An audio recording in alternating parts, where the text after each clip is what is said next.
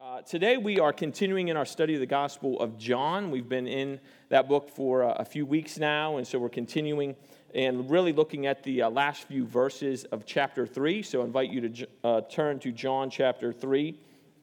And as you're doing that, um, just kind of as a reminder of, of where we are, um, working our way through this gospel itself had just come through some conversations that Jesus had with Nicodemus and then John the Baptist had with his disciples. We'll get into that in just a moment. So I'm going to read uh, John chapter 3, verses 31 through 36. And then after I've read that, we'll pray and then we'll get into the text itself a little bit.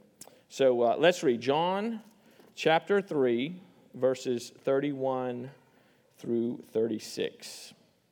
He who comes from above is above all. He who is of the earth belongs to the earth and speaks in an earthly way. He who comes from heaven is above all. He bears witness to what he has seen and heard, yet no one receives his testimony. Whoever receives his testimony sets his seal to this that God is true. For he whom God has sent utters the words of God, for he gives the Spirit without measure. The Father loves the Son and has given all things into his hand. Whoever believes in the Son has eternal life. Whoever does not obey the Son shall not see life, but the wrath of God remains on him. Let's pray. Heavenly Father, I thank you for uh, an opportunity to gather this morning. God, I thank you for those who are here. I ask that through the preaching of the word that you would be uh, exalted, that your name would be uh, lifted high. Father, I ask that you would bring encouragement where, where it is needed. I ask that you bring conviction where is it needed, Father. I pray that you would use this to shape us more and more into the image of your Son. Uh, may you be pleased and glorified with what we do this morning. In Christ's name we pray. Amen. So uh, let me provide just a little context for uh, these six verses here this morning. As I said, we're working our way through the Gospel of John. I know uh, many of you have been here with us the past few weeks, and so this will be a review for you. If, if you're uh, new and haven't been with us the past few weeks, hopefully this will help you catch up a little bit of what we've gone over about the last month. So, uh, John chapter 3 itself, pretty a kind of famous, I guess, passage of Scripture, a lot in there uh, as we look at what is going on. So, uh, the structure of John chapter 3, uh, the first 15 verses, John chapter 3, verses 1 through 15, what we see is Jesus is having a conversation with Nicodemus. Uh, Nicodemus was a pretty influential leader at that time, and Jesus has a conversation with Nicodemus. And in that conversation, we see that it is being emphasized that you must be born again. Okay? The theological term that we use is regeneration or new birth. And so it's a conversation with Nicodemus that you must be born again. Right after that, look at John chapter 3, verses 16 through 21. It's commentary on that conversation. So Jesus has a conversation, and then you have kind of this commentary on the conversation in John 16, uh, 3, verses 16 through 21 in that commentary, uh, we have a pretty famous verse, right? For God so loved the world that he gave his only Son, that whoever believes in him should not perish but have eternal life. In that commentary, we see the way in which that regeneration is possible, and that is through the work of Christ, only through the work of Christ for those who believe. Then, continue on in John chapter 3, all right? Look at verses 22 through verse 30, we see another conversation. This conversation is John the Baptist, and he's having a conversation with his disciples.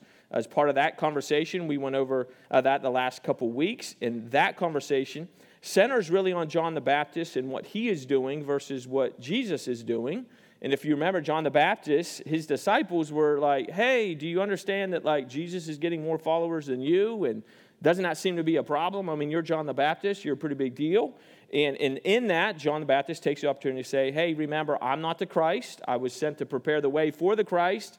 That's the Christ, okay? That's who should be receiving the attention. And so uh, that passage, right, ends with John chapter 3, verse 30, where John the Baptist says, He, meaning Jesus, he must increase, but I must decrease. This is what he's teaching his disciples. Like, as a reminder, I'm preparing the way, that is the way, over there. Okay? So he must increase, I must decrease. And then the passage for today is a commentary on that conversation John had. So, John chapter 3, conversation, Jesus and Nicodemus, and then commentary.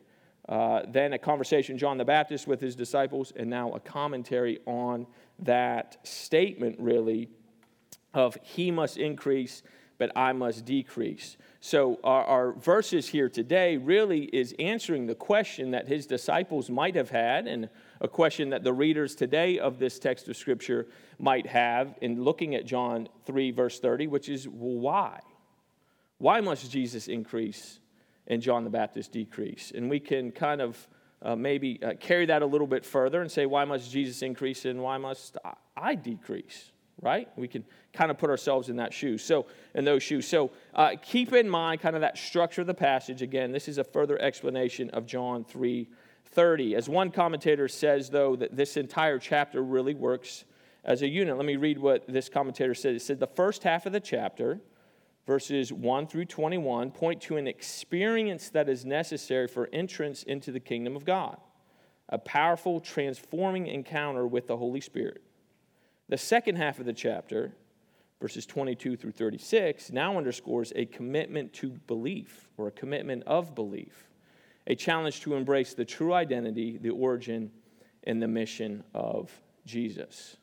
So, this experience or this encounter that the commentary uh, commentator is saying is, is really, as I mentioned, this idea of regeneration. You must be born again. And that's something only brought about by the Holy Spirit. And then the commitment to belief that is mentioned is a proper outworking of regeneration within the life of the individual, uh, as illustrated in this context by John the Baptist. So, uh, what we will be looking at is why Jesus must increase and John the Baptist decrease. And the quick answer right? The quick answer is because Christ is superior. All right? So the title of this sermon today is Superiority of Jesus Christ. That, that is the quick answer. I guess if you get nothing else, uh, please make sure you get that from these six verses. Uh, you, you might ask, well, what is he superior to? And the answer is to everything and everyone, right? And so uh, we're going to demonstrate that through the text today. So here's the point Jesus is superior to his creation, which includes humanity, okay? And because of the superiority, he has the right to demand certain things from his creation. These demands from Christ result in us making less of ourselves and making more of Christ. All right, so that's the summary for this morning. And it really, uh, hopefully, even uh, start already to say, okay, let's connect the dots to our current situation um, as I was preparing for today, it's like, okay, how, how can a passage like this, what does it teach us about God, right? What does it teach us about Jesus Christ? What does it teach us about the time period and, and the original audience? But also, what does it teach us for today? And, and as I was studying, looking at that, you know, I thought about we have such a love for celebrities, right? We have such a desire, it seems, that within the palm of our hands, we too can be celebrities, right? I can start my own channel and I can have my own hashtag and I can have my, right? We customize our world to put ourselves at the center of our world. There's nothing wrong with phones, don't get me wrong. But we, we live in a day and age where we can customize things and elevate this celebrity status. In a verse like John 3:30 and the explanation behind that really pushes against that. So it, it helped me as I studied throughout this week. I hope that it helps you as we work through this today to really look at four truths. So, our outline is going to be four truths that we see from the text that demonstrate the superiority of Christ. And with that, I, I want to kind of present some questions for us as we go through these truths to maybe help us process through it and maybe drive home some points for us. But let me give you the four truths and then we're going to kind of work through them individually. So, four truths that point to the superiority of Christ. Number one, Christ's superior origin and dominion. Okay? Number one, truth number one Christ's superior origin and dominion. Second truth, Christ's superior testimony. Christ's superior testimony. Point number three, Christ's superior mission. Christ's superior mission. And point four, Christ's superior redemptive power. Point four, Christ's superior redemptive power. So, uh, with that in mind, let's jump into the text one again, uh, once again. Uh, truth number one Christ's superior origin and dominion. Look with me again at John chapter 3, verse 31. Reads this He who comes from above is above all. He who is of the earth belongs to the earth and speaks in an earthly way. He who comes from heaven is above all. We see here in this passage that John is affirming that Jesus is from above, right? This is not new information to the reader of John's gospel. We have kind of addressed this idea before, but it's an essential part of John's argument throughout the entire book. And so he's building this case with example after example that Jesus is from above, right? So the first couple verses of the gospel itself, just flip back. I mean, my Bible is one page, right? John chapter 1, verses 1 and 2. In the beginning was the Word, and the Word was with God, and the Word was God. He was in the beginning with God. Right? So we see from the very beginning, John is building this case that Jesus is not from here. He is above all things. We know in John chapter 1, verse 14, that then the Word became flesh and dwelt among us. So we know that the Word that is being spoken of in the introduction to the book is about Jesus Christ. It's very clear from John's teaching that Jesus was sent from God. So the point is what? Well, the point is Jesus doesn't like have a message from God. Jesus is the message from God. Right? Jesus is the word that became flesh. Jesus is God. Okay, so uh, I, I, sometimes teach theology and um, hopefully always kind of reflect on theology. And so the theological concept that John is talking about right now is the concept of transcendence. Okay? Nice big word. Use it three times throughout the week. You'll feel good, right? All right, so transcendence. We use the word transcends a lot, right? Or, or it's a common word maybe to use. We use it in various contexts. To transcend is to like surpass or to, to go above and beyond uh, the, the range or the limits of something. So, uh, you know, as an example, right, there are certain uh, people within our society, right? Like, uh, think of Kobe Bryant, for instance. Kobe Bryant was a basketball player, for those of you who don't, maybe don't know, okay? But he transcended the sport, right? He went above and beyond the sport. He was kind of known outside of just basketball. He transcended that, right? In a theological way, we would say that God is above and beyond, He is separate from His creation. Okay? Uh, notice what one um, or theological dictionary, how they describe transcendence. So work with me here. I know we're given theological terms here, but it's good. It's good stuff. All right. Transcendence. The attribute of God that refers to him being wholly and distinctly separate from creation. Although always actively involved in and with creation as well, but it's the declaration that God is transcendent that means God is above the world. He comes to creation from beyond. During the medieval era, God's transcendence was especially emphasized, as evident in the architecture of great Gothic cathedral and their high arched ceilings that lifted one's gaze upward. All right, so that definition helps us understand that Christ is above. He comes from beyond his creation. He's not limited to his creation. That's what John is reflecting on here. He's affirming the truth in John 3:31 uh, that, that Jesus must increase and John the Baptist must decrease because Jesus is transcendent over his creation. He's from beyond his creation. He's not limited by his creation. You notice in the text there, he who is of the earth belongs to the earth and speaks in an earthly way, but, but he who comes from heaven is above all. So because he is not from here. He has this position of dominion over all of his creation, which is being uh, looked at here. So, uh, as an example, as another example of this, uh, turn over to the book of Hebrews. Okay? So, uh, kind of fast forward in the New Testament a few books. And in the book of Hebrews, uh, the author of Hebrews um, kind of reflects on this as well as the author of Hebrews. Actually, in the first few chapters, is building this case like, like Christ is better than the angels. Christ is better than the prophets, right? And so in the book of Hebrews, we see this being emphasized as well, which I thought was an interesting, uh, just kind of cross reference to look at. So, Hebrews chapter 1, I'm just going to read the first four verses that kind of, again, speak to the significance of the person in the work of Christ. Hebrews chapter 1, starting in verse 1 Long ago, at many times and in many ways, God spoke to our fathers by the prophets. But in these last days, he has spoken to us by his Son, whom he appointed the heir of all things, through whom also he created the world.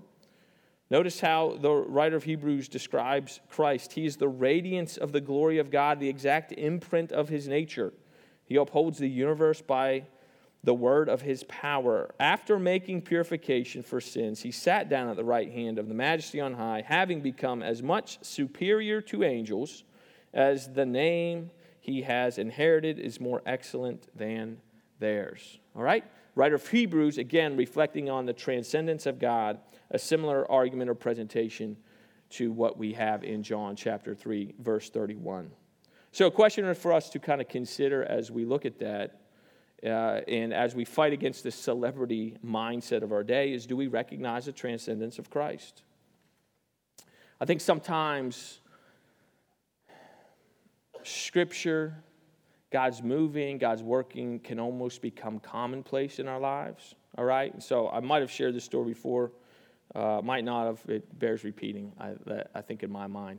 Uh, so on a trip to New York City in 2009, Whitney and I uh, w- went up to New York City. It was a very uh, fun trip. It was like our first trip away once, we started having children, and we kind of like left them with the parents and went to New York City uh, because I was helping to uh, train some uh, small group leaders.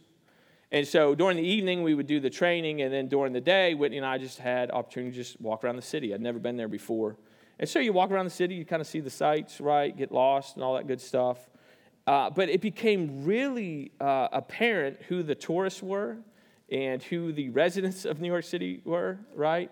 Uh, primarily for the reason that the tourists are constantly like kind of looking around, like, wow, you know, running into stuff, right? Have their maps out, but constantly kind of looking up and looking at what's around them, right? Residents is just keep your head down, get from point A to B. I literally asked the group the one day, I said, When's the last time you looked up? Right? Because to me, this place is amazing. I think to you, this is just kind of commonplace. Uh, literally afterwards, one of them did write down the date they last looked up, which I thought was a little odd that they knew exactly the date, but it was the building that they saw, right? That they said it did make me kind of look up. Uh, but I, I think that's kind of an analogy at times of the Christian life. We just get so busy and we think it's just the mundane, right? We're just going from point A to point B, and we kind of forget that, like, the God of the universe has given us His word, and the God of the universe is at work in our lives. He's transcendent over all of us. Uh, Pastor uh, Paul David Tripp uh, ha- has a book where he talks about losing our awe of God, right? The awesomeness of God just becomes commonplace sometimes. And he said that's a, that's a problem for those in ministry. I think that's a problem for those, uh, the people in the pew, right? Uh, it's a problem for us at times that we lose our awe of God. We belittle Christ uh, we make him just another person, and when that happens, we strip him of the authority that he has and the responsibility we have to obey his commands. Uh, I realize he humbled himself, he took on flesh, he came, he sacrificed himself, but he's still God, right? He's still God. So, truth number one Christ's superior origin and dominion. And then, question one have you lost your awe of God, or do you still understand his transcendence? Let's continue on. Truth number two Christ's superior testimony. Let's look at the next two verses here John chapter 3, verses 32 and 33. He bears witness to what he has seen and heard, yet no one receives his testimony. Whoever receives his testimony sets his seal to this that God is true. Uh, we will uh, spend a little bit more time with this concept when we get into John chapter 5. John chapter 5 talks about like kind of this testimony and, and the significance of that. It takes a little bit longer to explain it, so I don't want to spend a whole lot of time here. But notice the contrast, right, which is pretty common in John's writing. Like, no one receives his message, okay, as a general statement. But then, well, the, the, the exception to that, those who do receive, right? We saw this in chapter one as well. So don't think that, oh, John's contradicting himself. We, we do that kind of thing all the time, right? How was your day? Everybody was mean to me. Was everyone mean to you? Well, not everyone, but kind of everyone. Okay, right? So it, it's that type of a statement. And in some regards, we would say that no one received Christ's testimony up until the resurrection, really, right? No one really acknowledged who he was, and then the resurrection changed everything. Okay? So we see that as, as a technique John uses at times. But uh, the point is with this, right, that the testimony of Christ is unique the testimony of Christ is superior. John MacArthur explains it this way Jesus' teaching is superior to anyone else's because his knowledge is not secondhand. He is the source of divine revelation. Okay? So MacArthur is explaining here the significance of what Jesus is saying. It's not the same even as what John the Baptist was saying. Right? Now, the, under the inspiration of the Holy Spirit, we understand that Scripture is God's word to us. But when we want to actually see God, we look no further than the person of Jesus Christ. Uh, a couple of examples of this uh, throughout Jesus' ministry we see in Matthew chapter 7. You don't necessarily have to turn there, but uh, Matthew chapters 5, 6, and 7 are known as the Sermon on the Mount, right? So, uh, the Sermon on the Mount is like this really long sermon that we have of Jesus, and Jesus is essentially saying, like, this is what it looks like to live in the kingdom of God. This is what kingdom living looks like, right? We have the Beatitudes as part of that. Uh, we have uh, verses like, don't store up uh, treasures on earth where moth and rust uh, destroy, store up yourself treasures in heaven, right? So those types of verses, right? And at the very end of that, in Matthew chapter 7, after Jesus is done, so if you have a red letter a version of the Bible, like the, the, the, the red letters are done, and now it's a little commentary on it, right? And it says, an explanation, Matthew chapter 7, verses 28 29. And when Jesus, Jesus finished these sayings, the crowds were astonished at his teaching. Now, notice why. For he was teaching them as one who had authority not as their scribes. Right? In, in, in uh, uh, the Sermon on the Mount, he would say, like, you've heard it said this, but I say to you this. You've heard it said that, but I say to you this, right? He was teaching as one who had authority. His message, his testimony was different. Uh, I do want to mention John chapter 5, so kind of uh, move to John 5, verse 19. Uh, just again, as another example of this, John chapter 5. Again, we'll get into this uh, more detail likely when we get into uh, uh, the sermon over John chapter 5. But the Jews who Jesus is having a conversation with in John chapter 5, they want to kill Jesus. Why do they want to kill him? Because he's making himself equal to God. Uh, so he is, in their mind, elevating himself to a status he should not be at. But Jesus is just simply affirming the fact that he is God and notice Jesus' response to the Jews wanting to kill him because he's making himself out to be God in John chapter 5, verse 19. John 5 19. So Jesus said to them, Truly, truly, I say to you, the Son can do nothing of his own accord, but only what he sees the Father doing. For whatever the Father does, that the Son does likewise.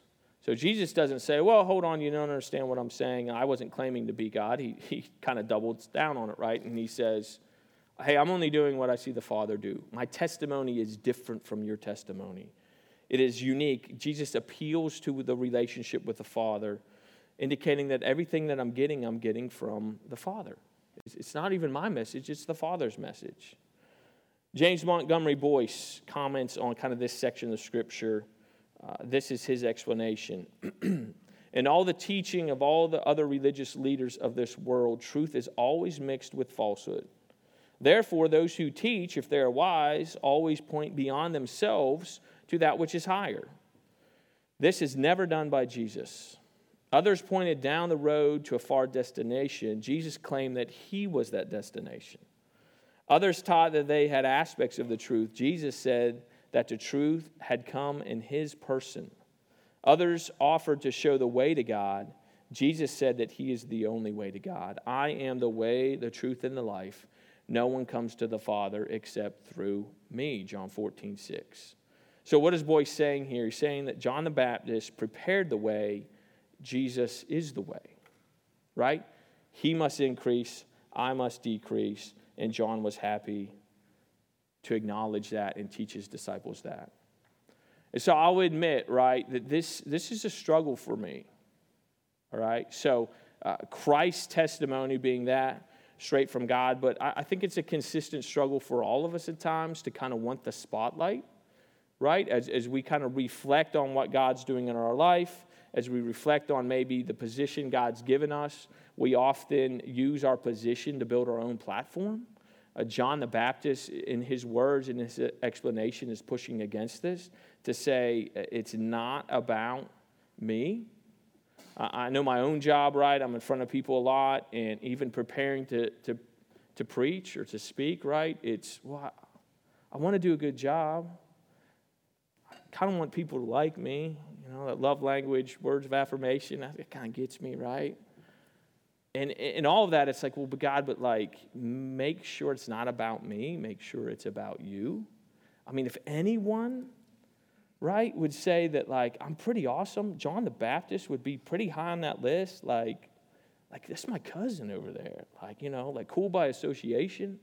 And yet, again, he continually deflects to the person of Jesus Christ. So may we not use the platform God has given us in whatever capacity to bring glory to ourselves. Rather, may we follow the example of John the Baptist. Use the platform that God has provided to bring glory to God. So, truth number two Christ's superior testimony Question number two Am I building my own platform or am I pointing others to Christ? How are you using what God has given you? Are you using it to build your own kingdom or God's kingdom? Truth three. Continue on the passage, verses 34 and 35. Verse 34 For he whom God has sent utters the words of God, for he gives the Spirit without measure. Verse 35 The Father loves the Son and has given all things into his hand. So there's a, there's a whole lot to unpack in these verses. Uh, probably a sermon in and of themselves, right? And so we could, uh, uh you know, spend time maybe after the sermon uh, just kind of talking through some of the themes that we see here in just these two verses. Uh, but let me point out a couple things. One is uh, it's important, I think, to point out that all three persons of the Trinity are actually mentioned in these couple verses. Uh, we see this from time to time throughout John's gospel. We see this in other uh, gospel accounts Matthew, Mark, and Luke. Uh, the Father sends the Son and gives the Spirit without measure. We see that in these verses. Uh, so I'm not going to go into all the specifics of the Trinity. Uh, that would be a very long conversation, and I don't claim to understand all the specifics of the Trinity. But I do want to point you to our statement of faith, all right? And so uh, on our website, it can be found uh, ccfva.org. Uh, but uh, concerning the nature of God, let me just read our statement of faith to you, and it just affirms what we see in Scripture. Uh, our statement of faith reads about the nature of God. We believe there is one and only one living and true God, an infinite, intelligent spirit. His name is the Lord, the maker and supreme ruler of heaven and earth. He is the inexpressibly glorious in holiness and is worthy of all possible honor, confidence, and love. In the unity of the Godhead, there are three persons the Father, the Son, and the Holy Spirit. They are equal in every divine perfection, and they carry out distinct but harmonious offices in the great work of redemption. So, here in the Gospel of John, we see the three persons of the Trinity being referenced. In the next verse, you'll see that it's in the context of salvation or belief in eternal life. And again, in our doctrinal statement, we want to be true to the Word of God and, and understand the very nature of God, the three persons of the Trinity work in harmony uh, concerning the uh, work of redemption. I'd be happy to talk through this more as we go. And even in the Gospel of John, uh, uh towards chapters uh, like 14, 15, 16, talk a lot about the work of the Spirit within the life of the believer and the work of the Spirit within the life of Christ. So, um, we want to acknowledge that the persons of the Trinity are mentioned in this passage. Secondly, what I want to look at is the fact that Jesus was sent. Okay, so I think sometimes we maybe lose sight of the fact that, like, he came with a mission. Okay, he, he came on purpose. So, Christ's superior mission, what exactly is that mission? What was he here to do? You have a lot of voices in our society today saying, Jesus shows us this or Jesus shows us that. Well, why did Jesus think he was sent? Uh, thankfully, Jesus tells us that. So, again, we're going to stay in the Gospel of John, but we're going to go towards the end of the Gospel of John. So, move to chapter 17. Uh, this is uh, very close, right, to the time when Jesus is arrested in the garden. Okay, so now in John 3, we're kind of early in Jesus' ministry. John chapter 17, we're very late in Jesus' ministry. This is right before he's arrested.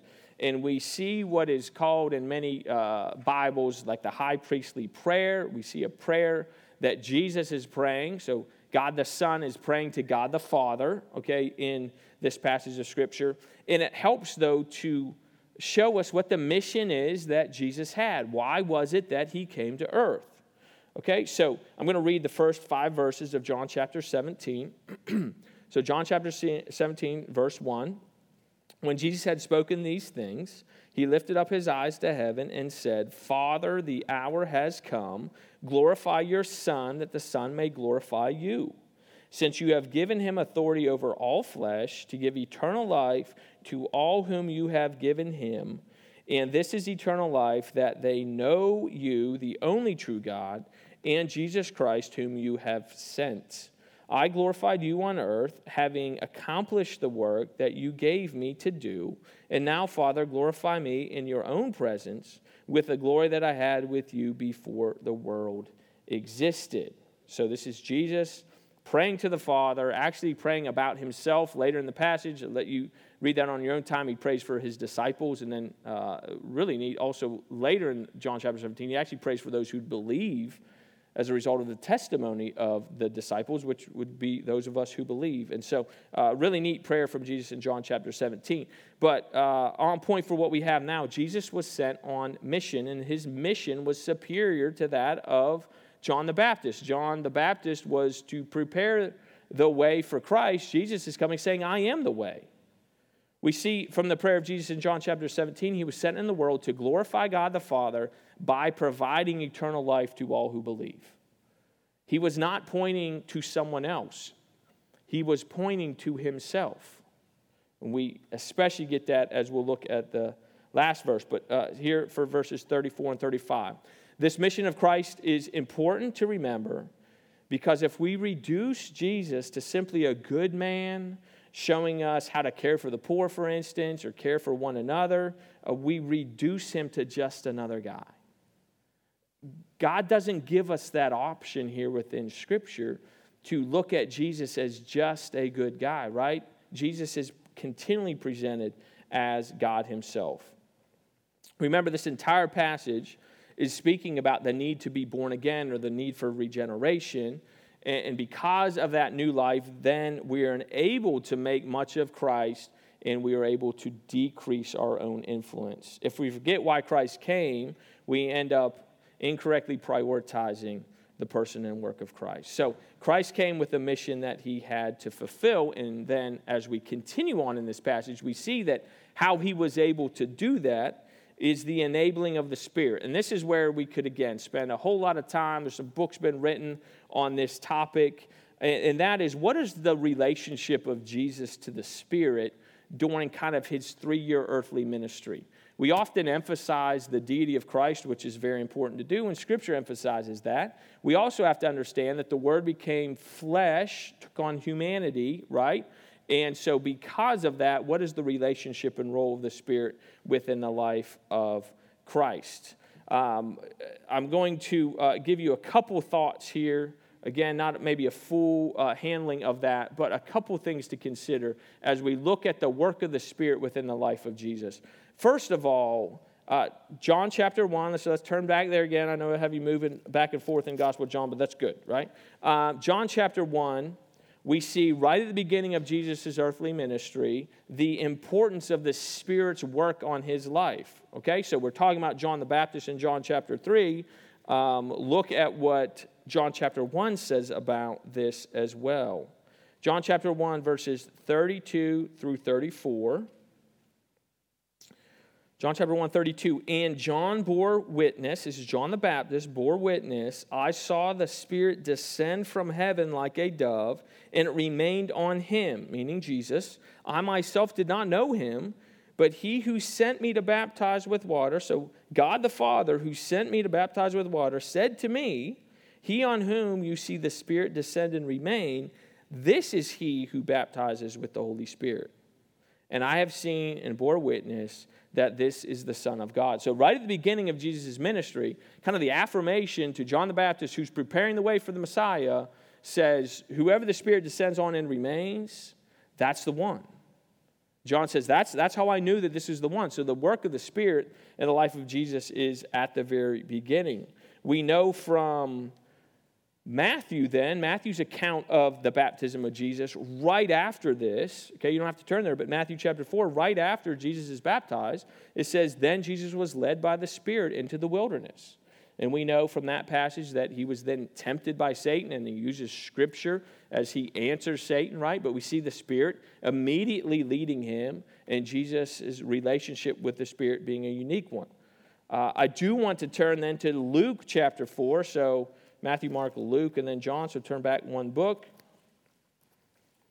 This is uh, perhaps the, uh, one of the best pictures of the work of the Spirit on the life of Jesus that we have. Luke chapter 4. Going to start in verse 16. Luke chapter 4, verse 16. And he came to Nazareth where he had been brought up. And as was his custom, he went to the synagogue on the Sabbath day. And he stood up to read, and the scroll of the prophet Isaiah was given to him. He unrolled the scroll and found the place where it was written. This verse 18 here. The Spirit of the Lord is upon me, because he has anointed me to proclaim good news to the poor. He has sent me to proclaim liberty to the captives and recovering of sight to the blind, to set at liberty those who are oppressed, to proclaim the year of the Lord. And he rolled up the scroll and gave it back to the attendant and sat down, down. And the eyes of all in the synagogue were fixed on him and began to say to them, Today this scripture has been fulfilled in your hearing. We see that Jesus is the fulfillment of this prophecy. We see that Jesus is acknowledging that he has been uh, anointed by the Spirit, the, the Spirit of God is upon him. And the importance of that then, as Jesus lives a spirit empowered life uh, as he does his ministry and as he performs his miracles. Uh, we could maybe spend uh, some time talking after this just about even in Jesus taking on of humanity the way in which he then relied on the work of the Spirit in his own life, and then the significance for us, right? Uh, of course, Jesus did not have a sin nature like we have, but the significance of the example Jesus gives us of relying on the Spirit and performing miracles through the work of the Spirit and, and understanding things through the work of the Spirit uh, in, in the taking on of human flesh.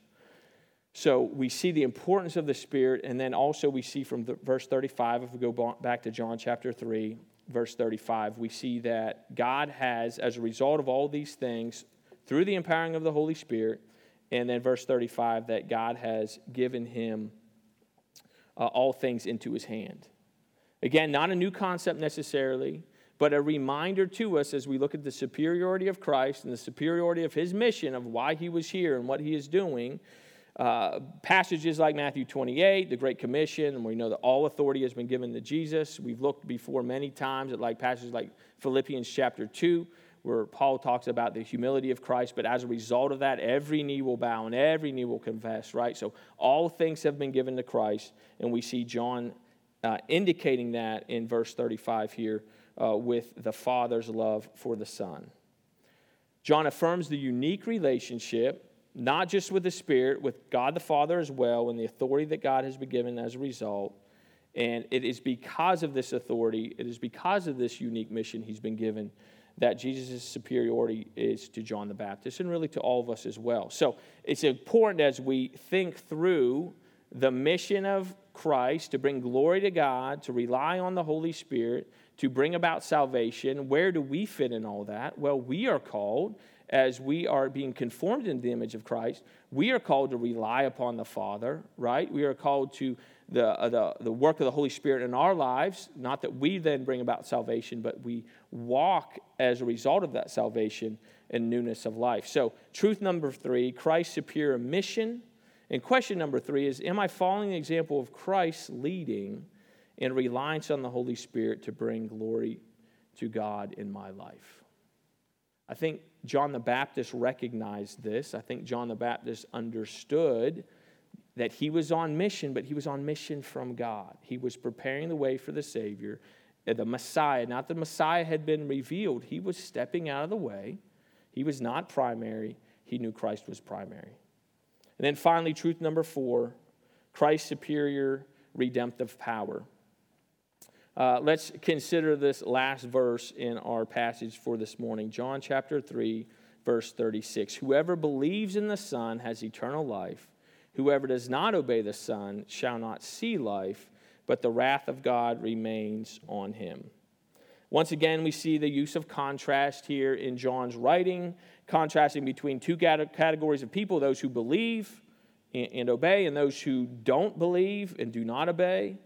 Uh, it's not really surprising that John goes here. If you remember the entire reason for his writing, John chapter 20, verses 30 and 31, uh, verse 31 says, I've written all these things so that you may believe that Jesus is the Christ, the Son of God, and that by believing you may have life in his name. And so John continually comes back to this aspect of belief and eternal life that is a result of that. We saw that earlier in John chapter 3 as well, and being born again, and those, uh, John chapter 3, verse 16, right? The significance of the love of God and those who believe not perishing. Uh, but notice a couple things here. It's, it says not that they will have eternal life, but they have eternal life, right? There's a, there's a present aspect to the eternal life that we have for those who believe, right? I think sometimes we get so focused on the future, right? Which focus on the future can be really important, right? And the hope that we have in the future that we forget, like, eternal life in a lot of sense, like it, it starts now, right? The kingdom of God is now, right? And it's not fully realized, right? There's still the sin nature and Paul, in a lot of his writings, has a lot to say about the struggle that we continue to have. So we, we do live in light of the hope, but there's a present aspect to that, right? There's a, it's like kind of a, a you know, almost here, but not quite yet here, right? Eh, eh, it, it, but it, it's there, and I experience glimpses of it. And so when we take communion, when we come together as the church, right, as we see the community of believers, as we read God's word, there's aspects of that that we experience even today we currently have this eternal life through the work of Christ. And so God then, or, or John then, um, contrasts those who believe and, and look at the kind of look at the verses quickly here or, and, and intentionally. Whoever believes in the Son has eternal life. If I were writing this, I'd say, and whoever does not believe in the Son shall not see life. But that's not what he says, right? He, he does compare belief in those who don't believe elsewhere. But here he says, those who believe, contrasted with whoever does not obey. Keep this in mind as you read through the Gospel of John. Like this idea of belief and obedience, like hand in hand, right? Hand in hand. We talked about this actually as we prepared for John chapter 3 that, like, hey, there's some who say they believe, but the belief they have isn't really saving belief, right? It's kind of like the, believe, uh, the, the demons believe but they don't really believe for salvation, right? So true belief brings about obedience. So if in your life right now you're like, oh, I believe, and people are like, you don't live like it. Oh, no, but I believe. Then I think Scripture would say you, you better reevaluate some things. Like, seriously reevaluate some things. Like, if you're living in sin, Scripture has a lot to say about that.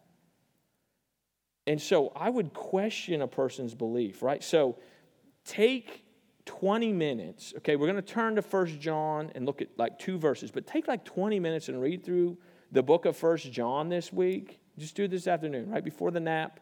Game doesn't come on until 8. You'll be fine, right? 20 minutes Read through the book of First John and notice how many times this idea of belief and obedience, it just, I mean, it just goes hand in hand. So, but let's turn there uh, just for a couple verses. First John, so this is the same author as the Gospel of John, just a letter that he wrote. First John, chapter 2. We're going to start in chapter 2. Again, just, just a few verses. But notice the connection between belief and obedience. For some reason, our church today, I say the church in general, uh, uh, but like we have separated those two. And, and it, it's the, the, the uh, result, I think, is devastating, at least for the church in America, right? We, we've made it very easy to say we believe. I mean, I, am going off script, I apologize. Um, like, I, I work around a few thousand college students, okay, who are wonderful. This is not a criticism, it's an observation. Yeah, we'll go with that. But who will say one thing and then, like, immediately go and do something else, right? Now, lest I'm like, how could they do that? I also look at my own life at times and say, oh, I believe this, and then I go and do something else. And it should cause us all to say, Do you really believe? Do you really? Because it will affect everything. If your heart has changed, right? That's an organ that pumps blood to every aspect of your being. So if your heart is truly changed, your behavior will change as well. All right, First John chapter 2, a couple verses, verses 4 through 6. 1 John 2, 4 through 6 uh, verse 4 Whoever says, I know him, but does not keep his commandments, is a liar, and the truth is not in him. But whoever keeps his word, in him truly the love of God is perfected. By this we may be sure that we are in him. Verse 6 Whoever says he abides in him ought to walk in the same way in which he walked. Obedience and belief going hand in hand. Turn to the next chapter. Just going to read one verse from 1 John 3. Again, similar argument. 1 John 3, verse 10.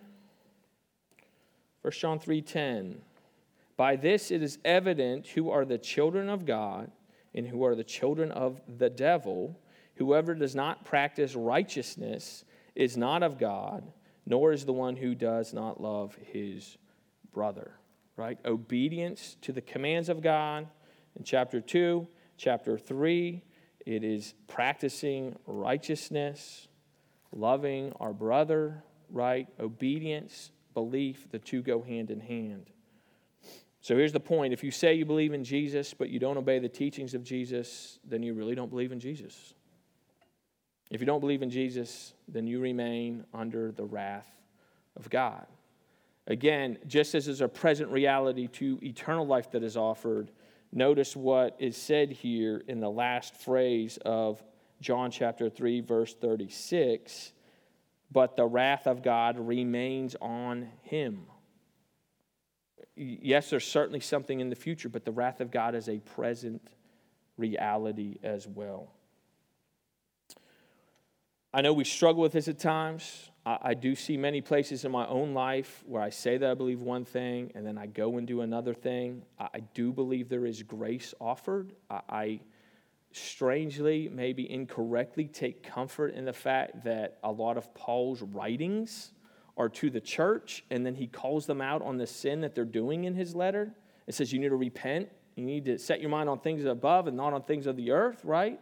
So I understand that, but as we examine our hearts, right? In times like confession, in times like preparing to take the elements in communion, let the Holy Spirit be working and be attentive to that, right? To say, Am I truly a child of God?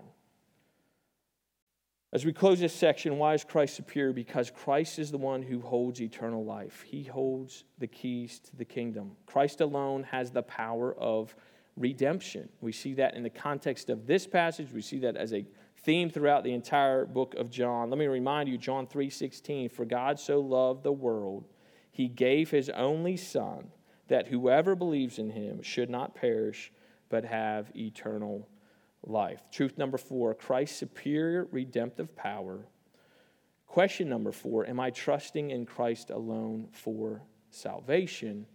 And maybe a follow up question Do my actions evidence the belief that I have? So, as we conclude, we set out to answer the question why must Christ increase and why must I decrease? We said it's because of the superiority of Jesus Christ. We see this evidence in four ways, right? His origin and dominion, his testimony, his mission, and his redemptive power. I think one uh, commentary that I looked at sums this up pretty nicely. Let me read this for you, and then we'll uh, pray and be done with the message. This is what the commentator says. At the core of the Baptist argument against his followers' views is an understanding of Jesus that sets him apart from every other human being. Christ is superior to any other person on earth. He has come from above. He has been sent by God, and God has given him the Spirit without limit. The Baptist cannot rival those credentials. Therefore, every form of human wisdom, every form of religious expression, must be seen as secondary to the revelation we possess in Jesus Christ. Indeed, every charismatic teacher, every gifted leader must decrease so that Jesus alone is seen as preeminent.